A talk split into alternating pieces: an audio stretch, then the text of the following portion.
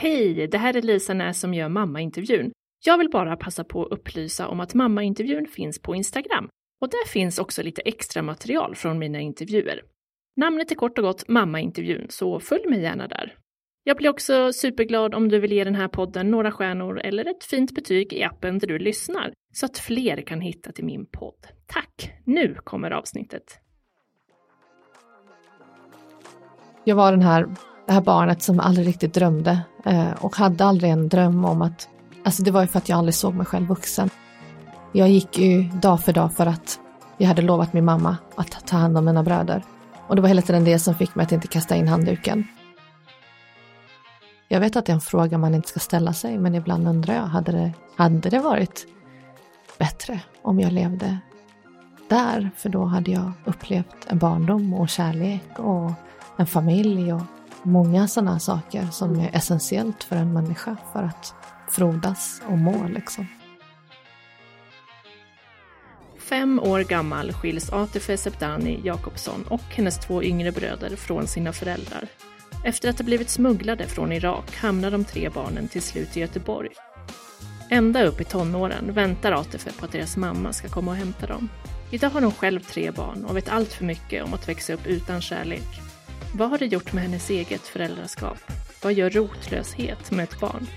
Det och mycket mer hör du snart här i mammaintervjun och jag, jag heter Lisa Näs.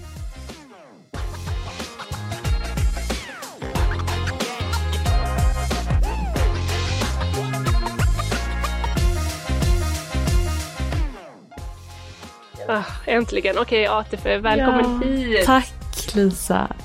Vet du hur länge jag har spanat på din bok? Nej, Alltså är det typ sant? sen i vintras. Va? Jo. Nej men gud, det visste jag inte. Så bara, oj den här boken Mm. verkar intressant.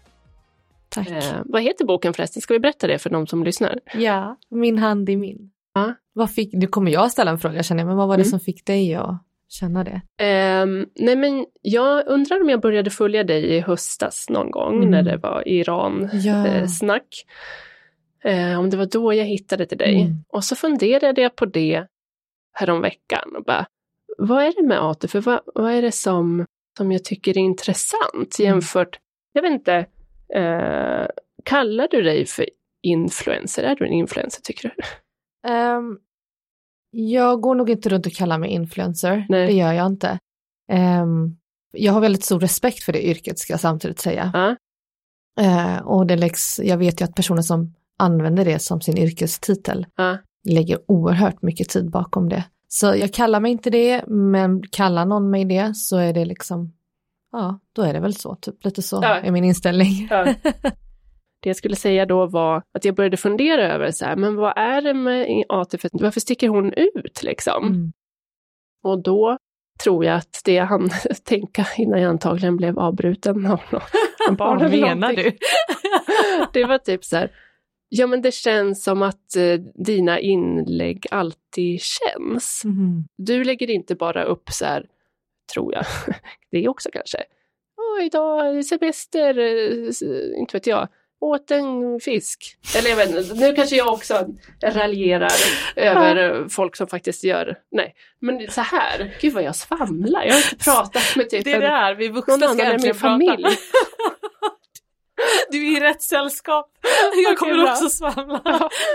Nej, men då tror jag jag kom fram till att så här, dina inlägg eh, på Instagram, det är där jag har följt dig, känns som att du alltid liksom har någonting att säga och att du reflekterar Mm. eh, mycket.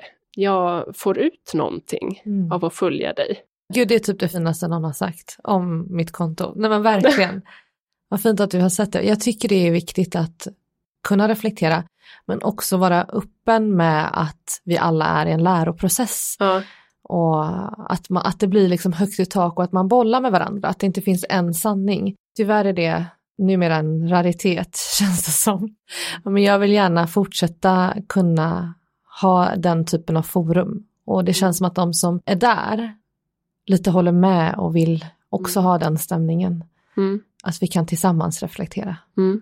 Jättekonstigt svar kanske, jag vet inte. Nej men det var en jättekonstig fråga. Jag kanske måste klippa bort allt det där svamlet. Men då vet du i alla fall det. Ja, tack. Men du, vet du vad? Eh, Jag tycker vi måste börja lite från början för de som inte har koll riktigt. Mm. Vill du berätta om din familj? Mm. Min kärnfamilj idag är ju jag och min man Max och så är det min äldsta son Sirius som är sju år, Rumi som är fyra och fyller år på lanseringsdatum av boken, blir hon fem. Samma år som jag, liksom, ja, allt händer kring min historia som vi kommer gå in på. Mm. Eh, och sen är det Saba som är två. Mm. Och eh, om jag bara sammanfattar lite kort här, var du fem år när du kom till Sverige? Yes, jag var Ja. fem när jag kom till Sverige. Mm. Du kom som ensamkommande Ja, flyktingbarn tillsammans med dina två små bröder. yes. Och det var ju egentligen innan typ det begreppet var så myntat känns det Mm. som. Jag har ju inte definierat mig som ensamkommande förrän jag blev vuxen och bara, Nej. ah, just det, jag var ju en av dem. Ja. Och sen bodde ni i Göteborg, eller? Mm. Och sen hur länge bor du i Stockholm? Sen 2011, Ja. så det blir ju 12 år nu. Ja. Ja, och det har ju bara varit så självklart för mig. Jag har ju inte kunnat vara kvar i Göteborg. Nej. Det är förknippat med så mycket, tyvärr, ondska och ångest och Ja.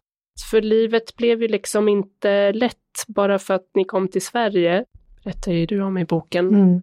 Vi kommer gå in på mer av din historia. Om du vill berätta för de som inte har läst boken, vad var anledningen till, för du föddes i Iran från början, Mm. vad var anledningen till att ni behövde lämna? Mina båda föräldrar var ju politiskt aktiva. Det här var ju liksom efter revolutionen 79 och jag kom ju 86. Mm. Och innan det hade de varit aktiv, aktiva liksom mot shahen, alltså kungen och sen ser det mera liksom, eh, Khomeini och mullorna som tog makten. Eh, Så de kunde inte vara kvar. Och då bestämmer de sig för att ansluta, eller så här, min pappa bestämmer sig för att ansluta till en motståndsrörelse och min mamma joinar på. Det är vad jag fått berättat för mig i efterhand. Mm. Ehm, och sen åker vi till Pakistan, alltså vi flyr, vi åker ju inte direkt kanske. Mm. Vi flyr till Pakistan, är där och livet är ganska ohållbart för vi har ju inte någonting. Vi har inga pengar, vi kan inte språket, vi har inget hem. Och därifrån eh, tar de sig sedan vidare till själva militären i motståndsrörelsen som i, i Irak. Mm. Och det här är ju alltså ett militärläger, eh, en full bloom så att säga. Den är ju, alltså vi bor i baracker och vi går liksom, där är matsalsbaracken och där är liksom skolbaracken och, och så vidare. Mm. Ehm, vi är omgivna av tankbilar och helikoptrar och du vet med så här kamouflagemönster och det är ju hela det livet. Mm. Och det här är ju, som jag också beskriver i boken, den bästa perioden i mitt liv. Eh, vilket är kanske är absurt i vissas öron, men för mig var det ju så första gången eh, som vi kunde vara på en och samma plats och känna trygghet. Vi hade mat. Eh, vi behövde liksom inte tigga efter det. Mm. Tigga efter pengar. Eh, och jag hade min mamma och pappa. Mm. Och för första gången hade jag fått vänner också, vilket då också var konstigt för mig. Jag hade svårt att slappna av i det. Jag hade blivit som vuxen, inte vuxen, men fått växa upp väldigt snabbt under de här tidiga åren. Mm. Eh, men ja, så där var vi tills att det började bombas och krigas och eh, alla vi barn hela tiden behövde de beskriver det som att vi slängde som vattenmeloner ner i de här jordkällarna för att de Mm. helt plötsligt liksom kom bombflygplanen och man bara grabbade tag i barnen och liksom slängde ner dem under marken. Och så höll det på väldigt, väldigt länge. Mm. Eh, och man kände att det inte var tryggt för oss längre och valde det ödes, tog det som ödesdigra beslutet att skicka ut alla oss mellan 800 och 1000 barn ifrån eh, det här lägret, vilket då betyder ifrån våra föräldrar, Mm. för de skulle vara kvar och strida. Mm. Mm. Så det var 91 som ni påbörjade er flykt, var det så? Mm. Därifrån? Yes, och det blev ju liksom en smuggling Mm. där vi smugglades eh, mellan olika främlingar varje dag eh, till olika platser. Men boken då, Min hand i min, Ja. kommer ut här i mitten på augusti. Mm. Varför har du skrivit den? Så stor fråga, men det finns lite olika eh, svar på det. Det ena är ju hur hela uppkomsten av boken blev. Och det var ju för att, lite som det vi pratade om tidigare, att jag skrev inlägg där jag ville var genuin. Och jag kände att det fanns den här genuina atmosfären saknades lite, inte bara på internet men även på arbetsplatser och omkring mig. Och jag insåg att även om jag tycker att jag går in med hjärta i- i det jag gör så visste kanske inte alla vem jag egentligen var. Och då började jag öppna upp mig själv. Och ju mer jag skrev, desto mer liksom, förstod jag att jag också kunde ha en plattform där fler kunde känna igen sig i och tillsammans läka eller bara tillsammans vara ledsna eller tillsammans skratta åt dumheterna eller vad det nu kan vara. Och jag lärde mig själv massor av att andra öppnade upp sig tillbaka. Så att det handlade om först och främst om att jag saknade det själv och då öppnade upp för det. Jag har ju en ganska komplex bakgrund eh, med många olika typer av trauman. Mm. Och det gör att någon kanske känner igen sig i en del och någon annan i någon annan. Eh, så eh, så att det, det, var det ena. Det andra var ju, eh, vilket jag också ibland pratar om just på Instagram, att jag var den här, det här barnet som aldrig riktigt drömde eh, och hade aldrig en dröm om att, alltså det var ju för att jag aldrig såg mig själv vuxen. Jag gick ju dag för dag för att jag hade lovat min mamma att ta hand om mina bröder. Mm. Och det var hela tiden det som fick mig att inte kasta in handduken. Mm. Uh, att jag hela tiden återvände till hennes ord så att säga. Och det gjorde att jag inte kunde tänka på en framtid. Mm. Jag drömde liksom inte om ett bröllop eller du vet, när jag försökte så här, nu ska jag ligga här och tänka på mig själv i framtiden och jag kunde verkligen försöka göra det för att någonstans motivera mig själv om en framtid, men kunde liksom inte komma till den punkten. Mm. I min uppväxt så har vi aldrig fått vara de vi är. Vi har aldrig uppmärksammats för våra personligheter, våra åsikter, våra intressen och drömmar. Mm. Eh, så att ta plats har liksom inte funnits. Mm. Och sånt är ju superviktigt för att kunna identifiera sig själv, vem man är och vad man tycker om och vad man vill med sitt liv. Mm. Men då, som svar på din fråga, så har jag ju alltid älskat att skriva måla och du vet, dansa mm. och alla de här kreativa sakerna. Och då när jag började skriva mycket där på Instagram och mina texter uppskattades och andra sa att jag kunde skriva, att jag hade den förmågan. Men sen även det här faktumet att så många faktiskt genom åren sagt till mig i över ett decennium att jag borde skriva, att jag borde skriva en bok om mig själv. Mm. Det är jättesmickrande men det är också väldigt högfärdig tanke. Mm. Um, men jag har liksom inte kunnat närma mig den tanken. Så jag skriver den för det där barnet som nu får leva ut en dröm som hon inte hade. Ja. Mm. Var det du som pitchade idén då till Nej. Nej. Du vet, jag kom aldrig till den punkten. Nej. Det här är ju helt sjukt. Och det är så, jag skäms ju samtidigt för jag vet ju hur hårt många eftersträvar för att... Nej men ska du skämmas? Nej, jag ska försöka att inte göra det. Men jag hade precis börjat skriva den här boken och jag tyckte att jag just precis hade börjat skriva. Uh. Jag var med i ett forum gästskribent tre dagar och skrev några inlägg där och efter det så hörde flera förlag av sig och jag kunde inte fatta. Alltså jag Nej. kunde inte fatta. Någonstans när jag började skriva den, kanske under skriva i tre månader, så tänkte jag, ja men i framtiden kanske jag ska skicka till några förlag, jag kanske ska börja lista några förlag, vilka finns, du vet så här. Eh, men nej, nu ska jag bara skriva. Mm. Vem vet om jag ens skrivit klart? Och sen hann jag ju liksom inte ens. Nej. Och så när jag skickade ut den till de som önskade se det tidiga första utkastet så var mm. jag alla bara så här, men gud vad mycket du har skrivit. Ja. Hur har du hunnit det? Och då hade jag ju, jag var ju höggravid med mitt tredje barn då. Ja. Eh, och jag var så här, vadå? Det är bara att skriva liksom. För att det bara, jag älskade. Ja. ja, så då skickade jag mitt lilla jättemärkliga rå utkast. Och sen blev det då Albert Bonniers. Ja, mm. ja stort ju. Otroligt. Mm. Jag blev så gripen där när jag läste boken. Kan du ta tillbaka oss till, mm. till den scenen där ni skiljs från er mamma? Mm. Ja. Och om du vill, ja, om nej, det känns okej. Okay. Det är absolut okej. Okay. Jag bara tänker på, just nu tänker jag på hur mycket jag får ge ut. Ja, det är typ det, det jag ja. tänker. Vi vill inte se för mycket heller. Så det är en balansgång, men det jag kan säga är ju att fram till den punkten, oavsett vad som hade hänt, mm. krig, mm. eh, sorg över att jag saknade allt, liksom, mm. mina kläder, mitt hem, mina släktingar, eh, att äta, alltså all, all den sorgen. Även om det i stundtals var väldigt smärtsamt så var det hanterbart för att jag hade min mamma. När ni var i, i militärlägret? Ja, innan det. Liksom. Ja, ja, Allt innan precis. i mm. Pakistan. Mm. Och vi, jag såg oss som ett team.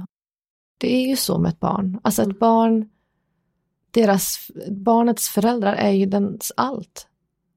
Eh, och lägg till då att du är i en utsatt situation där nästa dag inte kommer likna dagen innan. Mm. Då är allt du har din förälder. Mm. Hon är din, liksom, ditt språk och, och dina känslor och din vägriktning. Och jag och min mamma hade ett, liksom ett oerhört starkt band för hon var ju också ensam med oss tre barn. Eh, och när min yngsta lillebror, alltså vi, jag har ju räknat ut att vi är pseudotvillingar till varandra. Ja. Jag och min ena lillebror är pseudo och han är det med nästa. Mm. Så så tajta är vi Ja. liksom, i ålder, vilket också eh, gjorde oss tajta eh, som syskon, men också blir lite någonstans förödande för att eh, jag kunde inte vara barn på samma sätt, för jag blev ju min mammas liksom, teammedlem Mm. i allt vi gjorde. Så jag såg mig själv som en lika, inte bara att hon var min förälder. Jag såg henne som att vi krokade arm och vi tog hand om mina bröder tillsammans. Mm. Och från det till att, du vet, från rötterna bara slitas upp Mm. och slängas iväg. För det var ju så det blev. Och inte förstå varför. Nej. Och inte förstå vad som händer sen. Och helt plötsligt behöva navigera allting själv. Mm. Och dessutom ta hand om mina bröder. Mm. Mm, så var den dagen. Ni trodde hela tiden att ni skulle, snart skulle ni få träffa mamma igen. Ja, det var ju det alla sa, inklusive hon själv. Vad visste ni mer om er resa liksom? Visste ni vart ni skulle? Nej, Nej. vi visste ingenting. Och det här är också helt sjukt. Att du kan ta så små barn, jag menar vi är ju föräldrar själva, Mm. och bara ta de här barnen och bara, nu ska ni bort från det här landet, det här klimatet, det här språket. Mm. Eh, och ingen kommer tala om för dig varför, vad händer sen? Ingen sa någonting. Och det är ena anledningen till det är att, för de visste nog inte själva, men jag har ju också i senare ålder, är jag, alltså som vuxen är jag ju väldigt kritisk till hela den eh, behandlingen av barn Mm. och hur det bara har fått, eh, de har bara fått komma undan med att inte bara förstöra så många liv och Mm. ändra så många öden, men att eh, de fortsätter göra det år efter år och att ingen har ställt dem till svars för det. Mm. Jag minns att du i boken så skriver du att ni åker på en buss och du sitter där eh, med dina bröder och den yngsta, eller kanske, jag vet inte, den andra också, ammade ju fortfarande. Mm. Och han blir hungrig och du inser, ja jag har ju ingen mjölk här. Eh, bara, men bara en sån sak. Och sen inte kunna ge honom det och se hur han hoppar i famnen på olika liksom, mammafigurer Ja. för att få amma. Ja. Och det, liksom, det vet ju vi att amning är inte bara hunger, det är också tröst. Mm. Och han förlorar ju också någon där, i, Ja. mitt i liksom anknytningsperioden och allting. Mm. Men vad, vad hände sen då? Mm. Så sen, eh, vi var ju på flykt i sex månader. Eh, det var ju ingen som ville ta emot tre. Alltså det vet man ju idag i fosterhemsplaceringar, man kanske tar emot ett, i värsta fall inom citationstecken tar man emot två, Mm. men att placera tre är ju svårt. Mm.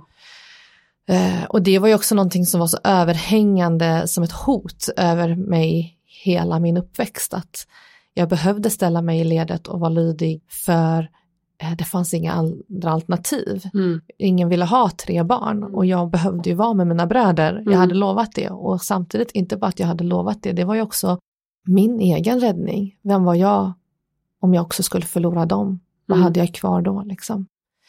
Ehm, så vi kom efter sex månader till en familj som hade gått med, vi var ju lite hos olika, alltså vi var i barnhem, vi var hos andra fosterhem och sen till slut hamnade vi i Göteborg i en fosterfamilj Mm. som då redan hade tagit emot två andra barn från samma rörelse. Så totalt var vi fem fosterbarn Mm. där.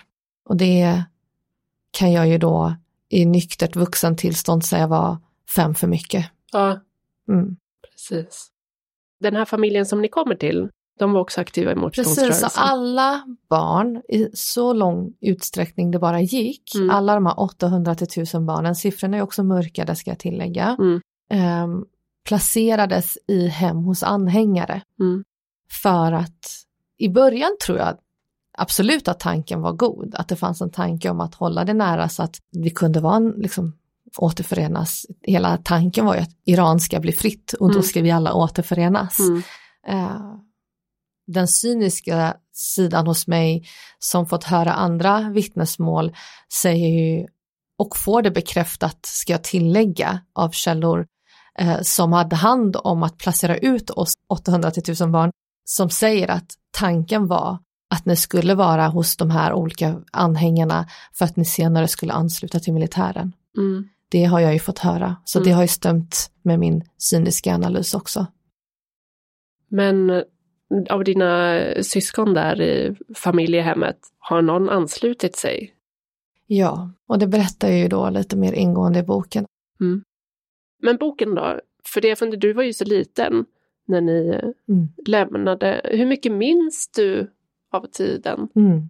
Och det här är också en sån grej, grej som kommer i boken, att jag pratar mycket om minnen och vad är Mm. minnen egentligen? Mm. Och många av, när jag säger våra så inkluderar inte jag mig själv i våra, men många av våra minnen som människor, det kollektiva människosläktet, är ju baserade på anekdoter som vävs samman liksom med en känsla eller en doft eller en, liksom, en fragment i huvudet och så Mm. blir det ju minnen. Mm. Och minnen är också föränderligt. Det du minns nu om tio år med annan erfarenhet så minns du det på ett annat sätt och så Mm. vidare. Alltså det reflekterar jag över mycket för att jag får ju liksom aldrig grepp om mina minnen. Mm. Jag går ju från en värld, alltså verkligen en hel värld med allt vad det innebär i den världen till någonting helt annat. Det finns liksom ingen jag får fråga, Mm. för frågorna är förbjudna. Mm. Det finns ingenting jag kan liksom, det finns inget jag kan hålla fast vid för att förstå vad det är jag bär i mitt huvud. Mm. Och jag börjar ifrågasätta väldigt mycket det jag har i mitt huvud. Ehm, och så här, i stundtals känner jag mig galen. Alltså så här, jag är ju galen. Ehm, eller jag är väldigt fantasifull eller jag minns ett annat liv. Och det, på Mm. ett sätt var det ju ett annat liv. Mm. Ehm, så, men sen, så jag beskriver mycket minnen men det som är ju att när jag sen blir vuxen och börjar ifrågasätta allt, mitt varande, det hade jag ifrågasatt länge men hela liksom det som varit runt omkring mig så finner jag ju svaren hos andra. Mm. Den första gången som det händer, det var ju någon gång i senare tonåren när en, eh, jag fick liksom inte umgås så mycket med vänner eh, under min uppväxt eh, här i Sverige. Men vid något tillfälle när jag är med en vän, en ny vän, eh, som vi går in lite på minnen från den tiden i Irak, så nämner hon en, en detalj som varit en detalj i mitt huvud i alla år som jag aldrig pratat om. Och hon säger den som ett minne och jag blir så här, alltså det var som att någon hade varit inne i mitt huvud och grävt. Ah. Och jag får en sån chock. Och jag bara säger till henne, men gud, har det här hänt på riktigt? Hon bara, ja, ja. Alltså du vet. Men hon hade, du kände henne Ja, från hon hade tiden också i varit, Irak? nej alltså jag kände inte henne från tiden i Irak, men hon Nej. hade varit i Irak och Ah. sen eh, levt här i Sverige. Mm. Vi hade liksom inte varit vänner eh, fram tills liksom bara lite innan den här träffen, när hon berättade det här. Ah. Och då säger hon så här, men vadå, alla, alla vet ju att det här hände där nere i Irak. Ja. Jag var så här, men vad mer hände? Alltså du Ja. vet så här, och hon bara drar upp den ena liksom detaljen i mitt huvud efter den andra. Så det jag berättar är ju, alltså i början av boken är ju plockat från andras huvuden väldigt mycket. Mm. För du har Mm. haft kontakt med andra som var där också? Ja, och, Som var barn då? och eller ja men alltså dels är det mina egna minnen Mm. som jag då bara, nu vet jag att det är minnen, Mm. nu vet jag det. Och man pratar ju väldigt mycket om att så här, barn börjar minnas först vid en viss ålder, men jag ser ju saker framför mig som är Mm. helt omöjliga för mig att se om, alltså Mm. hur ska jag nu uttrycka det? Jag ser saker som jag då har fått bekräftat senare är minnen. Det är också för att jag i vuxen ålder också har hittat släktingar och andra anhöriga Ja. som har kunnat bekräfta att ja, men Okej. den här grejen hände. Ja. Och igen kommer det här liksom, känslan av att men gud, det här var ju i mitt huvud i alla år, men det här hände Mm. verkligen. Mm. Så att jag minns saker från ganska tidigt. Och det är så jävla skönt att kunna säga det, äntligen. Mm. Mm. Du, jag måste bara fråga, när du pratar om släktingar där. Mm. ehm, I boken så nämner du din moster. Mm. Nu minns jag inte vad hon hette. Nej, i boken heter hon ju Afsane Okej. Mm. och, och, eh, ja, och jag beskriver henne som min moster. Mm. Okej, det kanske inte var... Nej, det, Ja, ja. Den personen i alla fall då. det är, jag kan, alltså egentligen inga hemligheter, men det är en fa- min faster är det egentligen. Okej. Men jag har ju fått anonymisera lite och det är inget förtal för det är inga hemskheter jag berättar där, utan det är bara fina minnen. Men i verkligheten är det min faster. Mm. Så, så att jag har bara, vi har haft livrem och vad säger man, hängslen på alla möjliga sätt i den här boken så Mm. gott det går. Mm. Eh, Men hon som beskrivs som moster i, i boken, Mm. du beskriver ju att, att du, lilla Atife där, tycker väldigt mycket om henne. Mm. Och ni har som fin relation och sen så förs- hon försvinner ju också ur ditt liv. Liksom. Mm. Har du fått någon kontakt med henne senare? Ja, alltså. Det här var också något som försvann i mitt minne. Ja. Som bara var, låg kvar som en känsla av frågetecken och tomhet i Mm. så många år. Jag hittade ju till mina släktingar så småningom. Mm. Eh, och det blir först min mammas släkt och sen blir det min pappas släkt. Mm. Och eh, ja, hon var ju en av dem och det var ju bara en, ja, jag vet jag kan inte beskriva det, hur det är att man pratar väldigt mycket om rotlöshet. Eh, och jag tror inte man, när man utifrån pratar om det så tror inte jag man förstår vad det gör med en människa. Vad gör det med en människa? Det, det gör en alldeles... Och nu ska jag verkligen bara tala för mig själv Mm. och inte alla andra. Men för mig blev jag liksom bara en flytande, oviktig, om ens en partikel. Liksom. Sen var det ju också i samband med att jag hade en, en fosterfamilj som, och miljö runt omkring mig som var allt annat än givande. Ehm, men att aldrig få veta och förstå och det har jag ju förstått. En sorg och en, ett stort frågetecken och chock från min släkt också. Mm. Inte veta tre av barnen i deras släkt tog vägen. Mm. Mm. Vill du berätta li- lite kort i alla fall om hur det blev när ni kom till Sverige, när ni hade fått den här äh, familjen där ni skulle bo hos med nya syskon och en, en mamma och en pappa som ville att ni skulle kalla dem mamma och pappa. Mm. Kan du berätta lite kort om hur livet blev där? Eller uppväxten? För ni, hur, du bodde kvar där hur länge då? Ja men hela min uppväxt Mm. och när jag blev 18 så kom det till en punkt där jag var så himla utfryst och det står ju mer explicit varför allt det här hände. Eh, och där jag är bara, bara liksom spillror, helt Mm. ärligt. Eh, och väntar in att mina bröder också ska bli, hinna bli vuxna bara. Mm. Eh, och då bestämmer sig, alltså jag är så utfryst av min, min, mina fosterföräldrar att de skiter i vilket. Och eh, jag bestämmer mig för att eh, jag hittar ju lyckan på ett visst sätt och bestämmer mig för att dra. Vilket då blir någonstans vändpunkten för mig. Så vi är där och vi kommer till ett Sverige som, du vet hur man åker till länder som är långt härifrån, eh, till andra kontinenter så tycker man att alla ser likadana ut.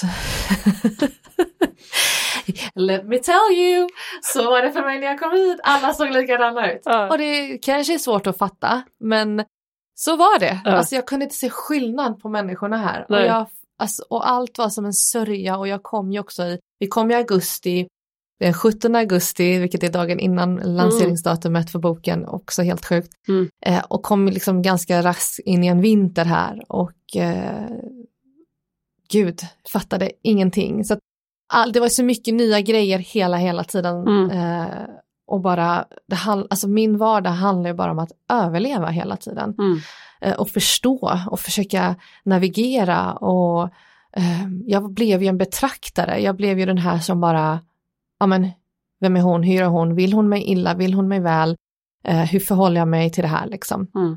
vad händer härnäst och hela tiden veta flera steg framåt för att kunna klara av situationen. Så, Mm. Allt från skolan. Mm. Jag, jag var ju väldigt, väldigt duktig i skolan Mm. och, och det, jag har ju läshuvud men eh, det var ju inte heller riktigt uppmuntrat eh, att Nej. komma då eh, som så kort tid i Hemifrån? Sverige. Nej, av Din skolan. ja, skolan också. Ja. Den, den första skoltiden, Mm. det blev bättre sen. Mm. Eh, men då att komma in liksom i årskurs ett och det som händer är att jag blir slagen av min lärare för att jag eh, är så som duktig. Mm. Eh, och den chocken liksom att inte heller det var bra. Hur, hur gör man om man inte heller ska vara duktig? Mm. Alltså så här, var, alltså vilken riktning ska jag gå? Mm. Som jag kunde svenska flytande efter två år, jag kunde skriva, jag kunde läsa, alltså allt det här. Men det var inte heller bra. Okej, Nej. hur gör vi nu? Alltså så, hela tiden försöka fatta hur jag klarar mig. Du pratade där om att du behövde vara en överlevare. Och det, det jag vet inte, nu lägger jag orden i mun på dig, men att eh, man förstår ju när man läser boken att du har ju satt dina bröder alltid främst liksom och att ni ska få stanna tillsammans och du hade kanske kunnat göra saker eller eh, säga ifrån många gånger antagligen. Eh, men, men du sväljer ju väldigt mycket för att för dina bröders skull och för att ni ska få vara tillsammans. Och för att du har tagit, du har lovat din mamma när ni skildes åt att du skulle ta ansvar för dem. Men Jag brukar fråga mina gäster i podden, så här, hur var det för dig att bli mamma? Mm. Men så hörde jag att, att du har sagt att du blev mamma när du var fem. Mm. Så om jag ställer den frågan till dig, hur var det för dig att bli mamma? När jag var fem. Vad får man för svar då? Nu vill jag ju säga, hur kunde de göra det? Liksom? Hur kunde de lägga det ansvaret? Mm. Jag vet ju att det var min mammas desperation som gjorde det. Och sen blev det också min egen, som jag sa tidigare, min egen överlevnad som gjorde att jag tog mig an det, men jag var också en ansvarstagande person. Så det var ju lätt att sätta det ansvaret på mig. Men det har ju gjort att jag inte haft eh, en särskild barndom. Liksom. Nej. Allt handlade ju bara om att, alltså utöver att jag själv hela tiden behövde pussla in mig själv i olika situationer, så handlade det ju om att ha ett vakande öga över dem. Och även i skolan var det liksom på rasterna, Mm. att jag alltid hade ett öga åt deras håll. Mm. Sen ska jag ju säga att jag tappade ju dem eh, när saker blev ännu värre för mig själv. Mm. Så klarade jag ju inte det. Eh, Här i Sverige alltså? Ja. Mm. och det var ju när jag kom in i tonåren. Mm. Det jag kan säga nu är att det tog mig ända upp till vuxen ålder innan jag insåg hur förödande det var. Och det var strax innan jag själv blev på riktigt mamma till mina Ja. egna barn Ja. eh, som jag beslöt mig eh, att jag måste klippa det här nu. Alltså då var jag ju tj- tj- typ 29 eller någonting. Jag måste, jag måste sluta agera som en mamma. ja, åt dem alltså? Ja. Och det var ju, för de såg ju aldrig mig som sin mamma. De såg ju inte det alls som att jag tog ett massa ansvar för dem. Så det var ju liksom en jätteendimensionell, enkelriktad relation. Och jag blev ju liksom, eh, mina förväntningar var ju helt skeva. Så när jag beslöt mig till slut för att klippa det så var det verkligen något jag fick jobba hårt för. Jobba riktigt hårt för att, att våga släppa den det Mm. ansvaret. Den satt långt inne. Jag låtsades ju alltid när jag var liten. När vi lekte med mina kompisar, jag minns ju så tydligt i ettan, tvåan där när vi lekte en lek som heter Häxan, eh, som vi hade hittat på själva, så låtsades jag leka och ha kul. För, att- för att passa in. Alltså så här, Mm. ah, vad kul vi har när vi låtsas att vi är hästar typ. Ja. Eh, eller när vi, liksom, jag beskriver i boken, när vi har pussjag, liksom låtsas hela tiden att det här är roligt, det här är så man gör Mm. och prata med mig själv liksom att nu ska du leka. Så, så gör man när man är sex år, Mm. typ. Mm. Låter det konstigt? Nej, med det man har läst så förstår man ju Mm. att det blir, man tycker snarare synd om lilla sexåringen som inte bara kunde få vara en liten sexåring. Mm. Ja, jag har börjat inse det också. Men du, på tal om en sexåring eh, som nästan är som en femåring. Din eh, dotter fyller ju fem här i augusti. Min dotter är ju också fem. Som jag sa till dig, man tittar på, på sina egna barn när man hör sådana här historier och så tänker man, men gud, det är som att någon skulle skicka iväg lilla Matti så lilla Ella skulle ta hand om henne. Hur, hur känner du när du ser på din dotter nu och vet att hon är fem och så gammal var du när du tvingades till det här uppdraget? Mm. Det som är så himla ironiskt är att min dotter är så lik mig på så många sätt. Jag var ju liksom livrädd att få en dotter. Jag, jag, kunde, jag satte aldrig ord på det, men jag inser ju det i efterhand. Eh, för det första var jag jätteskrajsen över överhuvudtaget få barn mm. och, eh, och se mig själv i mina barn mm. i alla åldrar. Och sen var jag ju rätt rädd, jätterädd att jag aldrig skulle kunna få uppleva den lyckan. Så jag mm. hade jättesvårt att njuta liksom av mm. graviditet och sen nu har jag jobbat hårt för att ta undan mina katastroftankar för tanken har ju alltid funnits att jag är inte ämnad att känna lycka. Mm. Det har ju varit någon form av grundtänk hos mig att jag är inte en som ska vara lycklig. Mm. Eh, men nu har jag jobbat bort det så och sen så kommer det då att jag är gravid med henne och MVC säger att det är en flicka och jag säger att nej, hon har fel. Alltså så här, det här är inte en flicka. Och kanske också för att jag var så van att ha pojkar mm. som barn, ja, mina bröder liksom. Hur gör man med en flicka typ? Och um, ut kom en flicka och uh, hon är ju så självklar och det, är samtidigt, det var ju samtidigt så konstigt liksom. Och då kom hon där med lockiga, liksom lockig frisyr som jag och vi har exakt samma smak när det gäller mat och, du vet, och jag har en ganska ja, men, speciell smak när det gäller saker. Och det har hon bara ärvt rakt av. Jag mm. visste inte att det var ärftligt liksom. Mm. Eh, som vad då? Nej men till exempel, nej, men jag har ju aldrig gillat så här, jag försöker gilla godis och ah, du okay. vet, eh, sådana här saker. Mm. Men jag gillar liksom salt och beskt och du vet så här. Mm. Jag menar om någon gav mig, alltså första gången jag smakade öl i smyg, jag var typ åtta och bara gud det här är det godaste jag druckit. Oj. Alltså så här, älskade ölsmak. Ja. Eh, och som kaviar, alltså du vet Kalles, du vet sådana typer ja. grejer. Eh, fisk liksom, ge mig en wow. makrill i burk. Liksom. Ja, men, ja men det kan man ju säga kanske. Ja. Och hon, sen, alltså, sen hon kunde äta, vill liksom ha makrill i burk och du vet. En öl till maten. Vad sa du? En öl till maten. Vi köper alkoholfri som hon är, är ju liksom, är drick, äh, som hon dricker av och älskar. Eh, så att eh, ja, ja, en sån väldigt nischad smak. Ja. Vilket är helt sjukt. Så där kom hon och var superlik mig på många sätt. Och sen är hon så olik mig på så många andra sätt som jag bara avgudar. Och det är att mm. hon lever i sin egen värld mm. av fantasier, lekar, hon är vild och modig, du vet, hon har liksom snälla SOS ring inte eh, mig, men hon är ju så här, hon är så vild så att hon hon har ju brutit nyckelben, mm. hennes båda liksom armar har gått ur led, hon mm. har alltid blåmärken. Härom veckan fick hon en blåtira och jag visste inte hur jag skulle förklara det för förskolan på ett bra sätt. Nej. Men de har ju sett henne in action så ja, de vet de ju förstår. liksom. Så, mina andra barn har inte lika mycket blämmor så att eh, SOS kan luta sig tillbaka. Och jag vill ju att hon ska vara det. Ja. Och på det sättet så är det ju min räddning, att hon får vara allt det här mm. som jag inte kunde vara. Nej. Och jag äh, älskar ju att se henne, liksom, jag, hon, jag har ju tre, men hon är den jag ser som att hon kommer flyga iväg. Mm. Hon kommer upptäcka världen liksom. Mm. Och det är väl klart att det finns en sorg i den tanken också, liksom att vem kunde jag då ha varit om jag bara slapp all ansvar och all misär och trauma, hade jag varit den där som bara flög? Jag vet inte, jag flyger ju lite ibland nu, haltar mm. mig fram, men um, jag skulle aldrig någonsin ge henne ett ansvar över någon annan.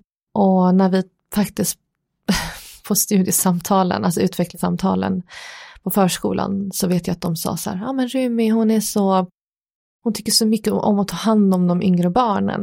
Oh, Gud, jag ville så här, jag kände bara hur kniven gick in mm. i mitt bröst liksom. Mm. Och de bara, alltså ibland så är hon på de andra alltså, avdelningarna med de yngre barnen och jag bara, nej, äh. nej, ta ut henne därifrån.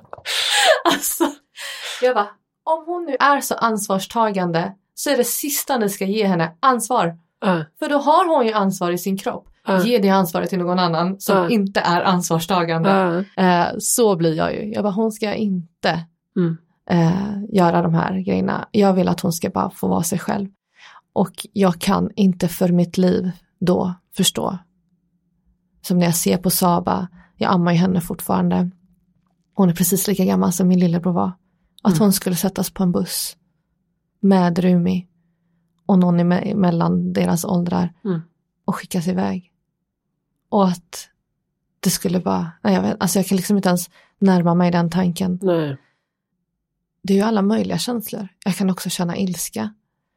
Det var så många vuxna som tittade på Mm. och än idag tycker att det var helt i sin ordning. Ja. Än idag.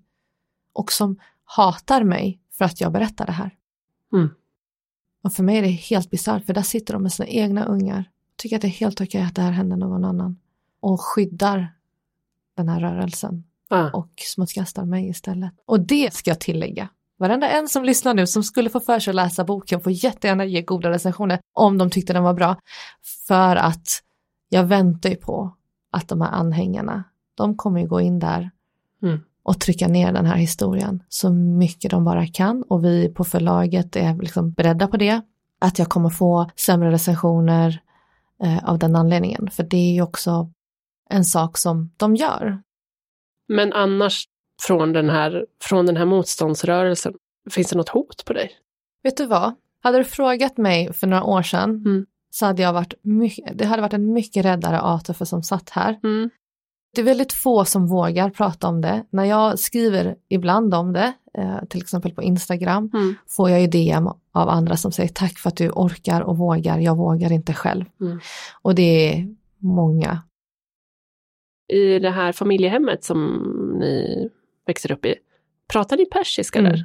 Ja, så där fick du ändå behålla språket Ja. liksom. Ja, Mm. så där i hemmet behåller vi språket, vilket gör att jag pratar persiska idag. Mm. Men det ska också sägas att när jag pratar, eller har pratat med mina släktingar i Iran så skrattar de ju lite. Ah. För att min persiska har ju liksom stannat av vid Mm. den tiden som, du vet, där vi, när vi flydde på något sätt. Ja, Så vilket är nu, över 30 år sedan. Ah. Så att den är inte så uppdaterad min persiska. nej. Vilket är lite lustigt att tänka på, det tänker man ju inte. Nej. Att eh, det har ju såklart skett en utveckling där, vilket gör att jag låter som en gammal tant när Ja. jag pratar.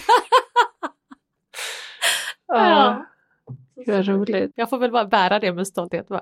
Men med dina barn då, pratar du de persiska? Tyvärr dem? inte. Min Nej. man är ju svensk Ja. och så är det ju den här sorgen att vi har ingen här. Nej. Alltså ingen från min sida. Eh, och då är det jättesvårt att upprätthålla det och jag har lovat mig själv att inte vara hård mot mig själv kring den saken. Nej. Även om det är min önskan att de ska kunna persiska för att det är en sån rikedom ju att bara Ja. en port in till en annan kultur. Ja. Så mäktar jag inte med. Så då får det vara så. Ja. Det får jag vara okej med. Kan de inte få eh, hemspråk i skolan eller sådär? Alltså jag pratar ju med dem eh, och de hör ju och vi sätter ju på musik och du vet sådana här grejer. Mm. Så det går ju att ha, alltså jag kan säga saker men de, kommer, de kan inte svara och Nej. ibland blir det för jobbigt och mamma slutar och vi fattar ingenting och sådär. Men, men Sirius går ju hemskol, eh, hemspråk och där lär han sig en, lite mer liksom. Okej, Så. så då gör han det. Ja. När ni är där och växer upp i Sverige så tror ni fortfarande att, att mamma ska komma? Va? Eller till en början i alla fall? Ja alltså, det är ju vad alla säger Ja. som sagt och det är ju vad hon sa. Så det är ju det jag väntar på och jag Ja. väntar ju varje dag. Varje morgon tänker jag, är det idag? Och varje kväll tänker jag, det var inte idag. Men Nej. det kanske är imorgon. Ja. Och så där håller det på. Jag gråter ju mig till sömns varje, varje natt. Och jag somnar ju liksom med den här blöta kudden och blött täcke. För att vi får inte heller gråta öppet. Nej. Eh, där fick jag också veta i efterhand att de, eh, vissa av de här eh, fosterföräldrarna i rörelsen fick ju order om att inte trösta oss till exempel. Så vi fick ju liksom inte tröst och vi skulle helst inte vara ledsna. Varför skulle ni inte få tröst för? Jag vet inte. Jag vet inte vad det berodde på. Jag vet inte vad det berodde på. Vilket det var så omänskligt. Vi skulle liksom inte visa sorg över att vi hade förlorat Mhm. vår största anknytning. Helt bisarrt. För jag, att det skulle vara av en god anledning eller som... så vi fick ju hela hade- tiden höra att de var ju hjältar och så. Men Ja. alltså, om jag ska då själv fundera så tror jag det handlar om att eh, om du tröstar ett barn som är ledset så bekräftar du någonstans att något är fel. Ja. kanske. Ja. Jag vet inte. Jag vet inte. Jag Nej. tycker det var en sån jättekonstig grej. Det är så mycket jag inte förstår mig på vad gäller dem många gånger. Ja. Men eh, Ja, så att jag väntar ju på henne och mina, mina mardrömmar, och, alltså jag hade ju mardrömmar varje natt och de handlar ju bara om henne liksom. Och Mm. där går jag ju och väntar och jag blandas i olika känslor och det beskriver jag ju också i boken. Liksom, att allt från sorg eh, till ilska till, du vet, eh, hat och så vidare och så går det, loopar det runt liksom. Mm. Tills jag någonstans bestämmer mig för att, alltså när jag blir lite äldre, tonåren, att jag kan inte hålla på så här, jag mår så dåligt av Mm. att vänta på henne. Mm. Eh, och det är ingen som någonsin kan säga när hon kommer. Och, och eh, då försöker jag sluta vänta på henne. Och då Mm. hade jag ju annat att försöka klara av. Så att, ja. Eh, jag kan ju lägga till bara, för hon fick ju lov att ringa en gång om året. Mm. Vid din födelsedag så fick hon ringa och ni fick ha ett kort samtal. Även om det var övervakat från bådas håll och inte blev så mycket annat än artighetsfraser, säger du i boken. Så ni hade ju någon slags kontakt. ja, det stämmer. Träffar du henne igen? Det, det lämnar jag till boken. Men du, med dina, dina eh, bröder, mm. ni har kontakt idag eller? Vi har kontakt. Eh, Jag är jätteglad för det, det men det ska, också, det ska jag också säga att det har ju varit en jätteturbulent relation mellan oss alla. Och Mm. Det är ju en sak som jag tar med mig till min egen uppfostran är ju att vi har ju aldrig riktigt fått lära oss hur man är som syskon, hur man tar hand om varandra. Alltså, Mm. vi levde ju upp i en miljö där kärlek inte fanns. Vi, vi har liksom inte sett hur, eller hört hur man gör. Mm. Eh, det betyder inte att vi har liksom varit fruktansvärda mot varandra, men vi har bara inte lärt oss att hur gör jag om jag älskar dig? Mm. Hur är jag, liksom, hur visar jag min uppskattning? Mm. Så. Eh, jag tycker att jag har varit, nu kommer jag låta så självgod, jag tycker att jag har varit lite bättre på det. Kanske är det den kvinnliga ådran liksom som Mm. gör att, och också mammarollen och allt det här som gör det. Mm. Eh, så. Eh, men det, vi är också väldigt olika alla tre och det, Mm. gör, det säger jag med stolthet att vi Mm. har hunnit, liksom funnit våra egna vägar så. Jag vet att det kommer komma saker längs vägen men vi har kontakt och den är bra liksom. Eh, det där om att ni inte hade fått lära er det, hur man är som syskon. Jag tänker att du, hade, du fick ju ändå ha din mamma och liksom en kärleksfull relation och du hade sagt att ni var ett team och sådär. Du fick ju det i väldigt ung ålder eh, innan det togs ifrån dig. Jag tänker när du själv blev mamma, hur var det att, att bli mamma när du inte har fått ha den där mamman själv? Det blir väldigt lätt att veta vad man inte vill ha Mm. eh, och hur man inte ska göra. Men det som var så jävla olyckligt, för jag har alltid varit väldigt trygg i att, att blir jag mamma så vet jag att jag kommer vara en bra mamma. Det är kanske självgott att säga, men jag har en mall på hur man inte ska göra och då är det bara att göra tvärtom. Typ Mm, så. men ehm, det som var så jävla olyckligt var att jag samtidigt blev utbränd. Ah. Eh, det var som att alla mina, alla mina liksom, trauman kom i- ikapp. Liksom. Mm. Och det, det som triggade var att jag hamnade i en jättejobbig jobbsituation. Mm. Då hade jag liksom en, en jobbsituation som var bra och då var det många grejer som helt plötsligt inte var bra. Mm. Och då kollapsade jag Mm. och var så ganska länge. Ehm, och när man blir utbränd så blir man också, det som triggades hos mig var något jag aldrig tidigare hade triggat eller haft i mig. Och det var eh, en ilska. Och det var en period där jag var väldigt, väldigt arg. Mm. Och jag kan absolut känna skuld över det. Men jag är också väldigt glad att den perioden skedde då och inte senare och att den var en kort period och framförallt att jag idag har en balanserad syn på det för att en människa måste kunna ha alla sina känslor. Mm. Och har du inte det, det är ju då du, du blir en tickande bomb i ett samhälle om du inte får känna allt inom dig och kunna lära dig att hantera det. Mm. Och ilska är ju en sån grej som barn får lära sig att hantera. Vi vuxna ska ju vara där som deras stötdämpare. De ska ju kunna vara arga och Mm. vi ska kunna vara okej med att de är arga. Och jag hade inte det fram till jag var typ 30. Nej. Eh, och nu vet jag hur jag ska hantera när den känslan kommer upp. Och det är jag jättetacksam för. Och det gör ju att jag också blir en, en bättre mamma. För att jag kan vara all, regnbågens alla färger mot dem och de kan vara det mot mig. Och vi vet hur vi liksom försonas, vi vet hur vi älskar, vi kan allting däremellan. Mm. Så. Mm. Se, har du varit i Iran sedan du lämnade? Tyvärr inte. Nej. Och det beror ju på att eh, jag har den här politiska bakgrunden. Mm. Jag har ju varit politisk sedan jag föddes liksom. Mm. Och eh, även om jag kanske hade slutat vara det så har jag ju föräldrar som har varit knutna, både fosterföräldrar och eh, biologiska föräldrar som varit knutna Mm. till en, rörelse, som en motståndsrörelse till nuvarande regimen. Mm. Så att jag har inte vågat. Vissa Nej. säger att det inte är någon fara, andra säger Mm. att gör det inte. Mm. Men sen har jag ju liksom, jag tycker ju, och det säger jag liksom med rädsla att jag, något ska jinxas här, men jag har ju fått uppfylla många av mina drömmar nu, som att ha en familj till Mm. exempel. Men en sak som kvarstår är ju att få åka till Iran. Mm. Och jag minns liksom första gången jag, alltså första gången jag upplevde Iran indirekt, det var en resa jag gjorde 2006 till Tunisien, vilket Mm. inte alls är ens samma kontinent. Men jag minns att när jag går av så är det som att någonting bara slår mig i käften. Ja.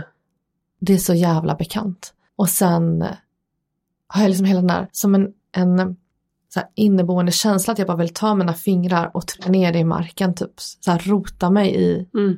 i den tunisiska marken och det bara makear ingen sens. Det bara Mm. så här.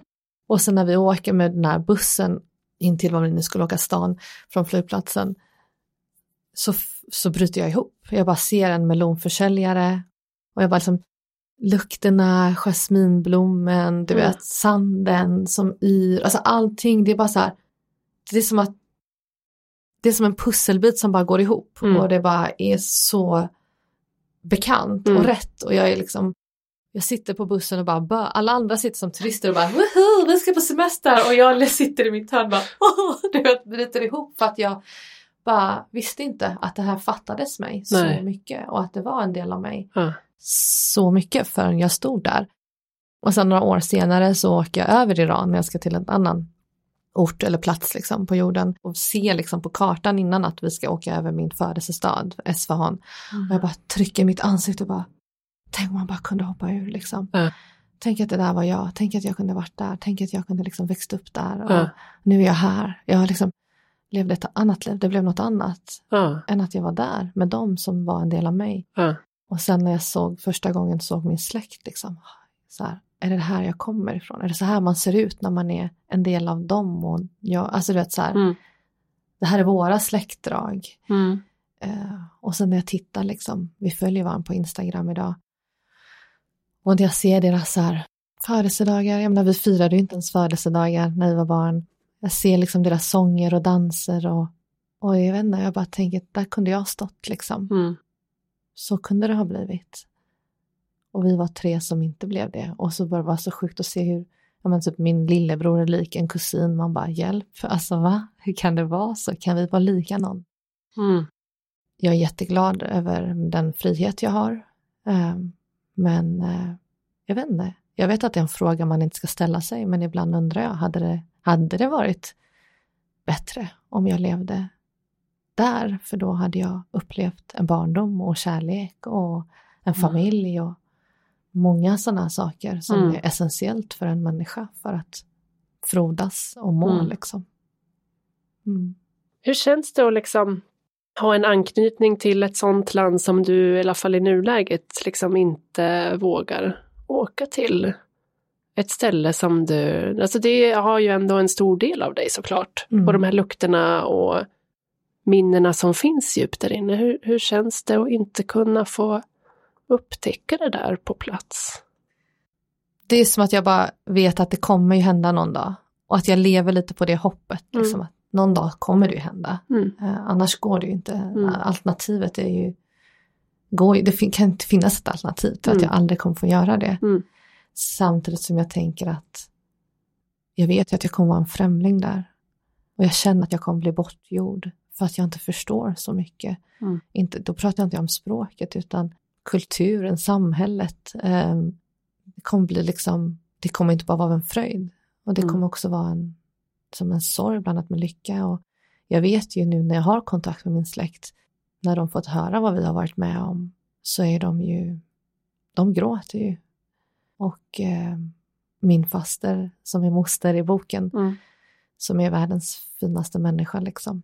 Hon, eh, ja, för henne är det här en jättesorg. Först förlorar hon oss för att sen Mm. efter så många år, decennier få tillbaka oss och höra att det barnet som hon älskade som sitt eget och kunde haft som sitt eget, att hon inte fick det liksom, utan att det blev så här.